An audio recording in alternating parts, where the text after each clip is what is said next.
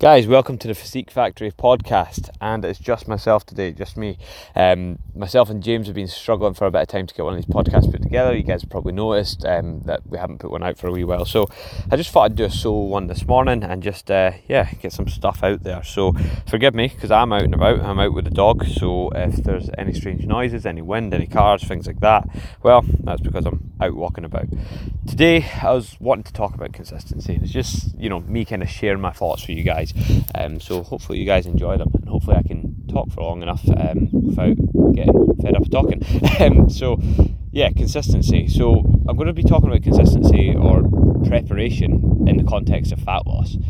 Consistency is massively important for almost any goal in life, um, and we'll start by kind of looking at what inconsistency looks like. So, to me, inconsistency looks like missing gym sessions, skipping meals, not tracking meals, being sloppy at the weekends. You know, when people are like, something I see sometimes with clients is like sitting in the house at like eight o'clock at night and you've got like 2,000 steps to hit, but not doing anything about it.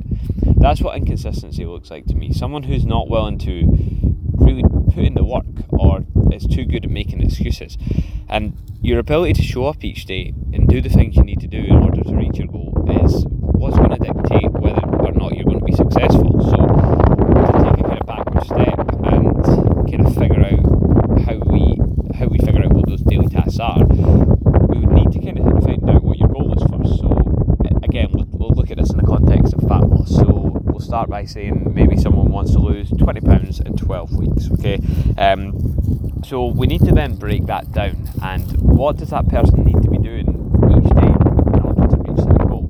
So if we break that down into months, let's say, so three months, twenty pounds, um, roughly about seven pounds per month needs to be lost. Okay, I really should have done this with an easier number because now I'm starting to wonder what the mass is. um, but anyway, um, excuse my mass, but um, we break that down into obviously seven pounds needs to be lost in a month. That's roughly just about two pounds per week on a four week month. So we're, we're needing to lose about two pounds per week. We'll say right. We'll just for, for simplicity's sake, needing, needing to lose two pounds per week. So we know roughly, roughly that we need to burn three and a half thousand calories to burn a pound of fat. So this person needs to be in seven thousand calories of a deficit. So we'll figure out your calorie deficit for that, whatever it is. There's thing number one that you need to do on a daily basis. You need to eat within that calorie deficit. The next thing is going to be obviously figuring out your protein in order to keep up your muscle mass and obviously help with satiety and things like that as well. So um, whatever your protein goal is, you'd set your protein goal. Let's just say this person's 150. Um, so we've, we've got the protein goal, we've got the calorie goal. These are things that need to be hit every single day. And then we're looking at things like steps as well, activity levels, looking at things like training sessions, things like that. What do you need to be doing every single day in order to reach that goal? So you can break it down like that, and then you can have these daily tasks, these daily non negotiables, these things that you need to do every single day in order to, to reach your goals. And that could also be things like meal prepping, things like that, just anything that kind of contributes to that long term goal. Um, so if we take more in the bigger view of just daily as well, especially when it comes to calories and, and I suppose steps as well, although I do like people to hit steps daily because I think it's a kind of determination and grit thing, if you know what I mean. Like we, we can average steps out, but I think hitting them daily just shows that you're willing to put in the work because to be honest, there's always a way for steps. There is always a way. In terms of calories, I really don't mind clients taking a, a bigger view than just, you know, daily. Um, you know, looking at like weekly average calories, looking at two weekly average calories. You could even look at it across across a month. I, I tend not to go that far with it, but you could even look at it across a month. Um, so kind of looking at averaging your calories out. So what we mean by this is, you know, some people some people use like a kind of five two approach where it's like Monday to Friday, they're eating lower calorie, but at the weekend they've got a higher calorie approach. And again, this is just to kind of suit lifestyle factors and things like that.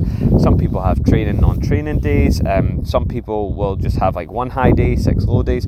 Sometimes people have just got a kind of linear diet, but then events pop up, and we say we've got an event the next Saturday or something. You can then lower your calories throughout the week to allow for more calories on the Saturday. So things like that, um, I would definitely take a bit of a broader view. Um, generally speaking, you still have that daily goal because you'll figured out what the kind of calories are for that day. But things like that, you can just definitely take a broader view. Um, but what I'm trying to say, I suppose, is consistency doesn't have to be on that daily basis. Consistency can actually be on a kind of two weekly basis and things like that. So, like with your training as well, no one's going to train, or not many people are going to train every single day. So, consistency with your training might be training four times per week. It doesn't mean you're training every single day. So, hopefully, that makes some sort of sense going back to the, the, average calories and things like that, I've very recently just finished a fat loss phase with a client, and you know, you might say that I've taught this client well, but looking at her like daily tracker, where we track her calories and where we track her um, weight and things like that, um, I was looking onto that when I was doing her, our check in, and I was seeing that she'd already potted out for the week ahead. She knew she had social events coming up. She potted out roughly how many calories she thinks she's going to need for those days, and then she was averaging out throughout the week or across a two week kind of period. Um, so, that to me is, is what consistency is, and consistency kind of comes down to a willingness to make it work as well. I, I, mean, as I say, this is not just consistency, but consistency and being prepared and being willing to put in that work. And that's what she was doing. And she got some amazing results because she was willing to do that. And she, you know, kind of took the initiative to do that. Relating back to my own journey and going back onto the consistency side of things, you know, when I've competed in natural bodybuilding and things like that, I never like made it onto a natural bodybuilding stage because I'm genetically elite or because I'm better than average gym goer. I made it onto it because I was consistent for years and you know I was turning up to training week after week, day after day, year after year, and you know just consistently putting in that work, putting in the work on my diet, getting my diet not 100% right every single day, but you know again being consistent over a period and, and, and making it work, being willing to make it work. Um, and I continue to be consistent with everything because again I've got that long-term view. I, want to I want to compete again um, eventually, maybe next year, maybe the year after. And if I'm not consistent now, when I'm not competing, then I'm not going to see the results on stage when I when I get there. You know, you need to be consistent. You know, as, as, as much as you can because again relating it back to bodybuilding you're not going to be better on that stage if you've not been consistent in the meantime. If you've went into an off season you've got sloppy um, then you're not going to see the result you want to see and you're not going to be better than last time. So again like with, with everything you know training nutrition business you know, everything I do, I try to be as consistent as possible. And if for any reason I can't be consistent, I plan around it and I make it work. And that's kind of the attitude I, I want to instill into my clients. And that is kind of the attitude that we, we need to be taking if we want to make a kind of fat loss period work or a muscle gain period or anything really. So, I mean, if you look at anyone who is successful in any walk of life, athletes, businessmen, women, women, just women in general. Um, I was just reading off my notes there, and um, that was meant to be businessmen or women. Um, I do not want to be sexist in this podcast. I don't want us taken down for being sexist. Um, actors, doctors, you know, things like that. These aren't people who sack it off at the weekend or because it's their mate's birthday or because they just don't feel like doing it that day. These are people that have been consistent for years in what they're doing, consistently, you know, studying to become better, consistently doing the things that they need to do on a daily basis in order to reach that goal, whatever that goal may be. You have to be exactly the same with your fat loss goals, or you won't achieve an exceptional result.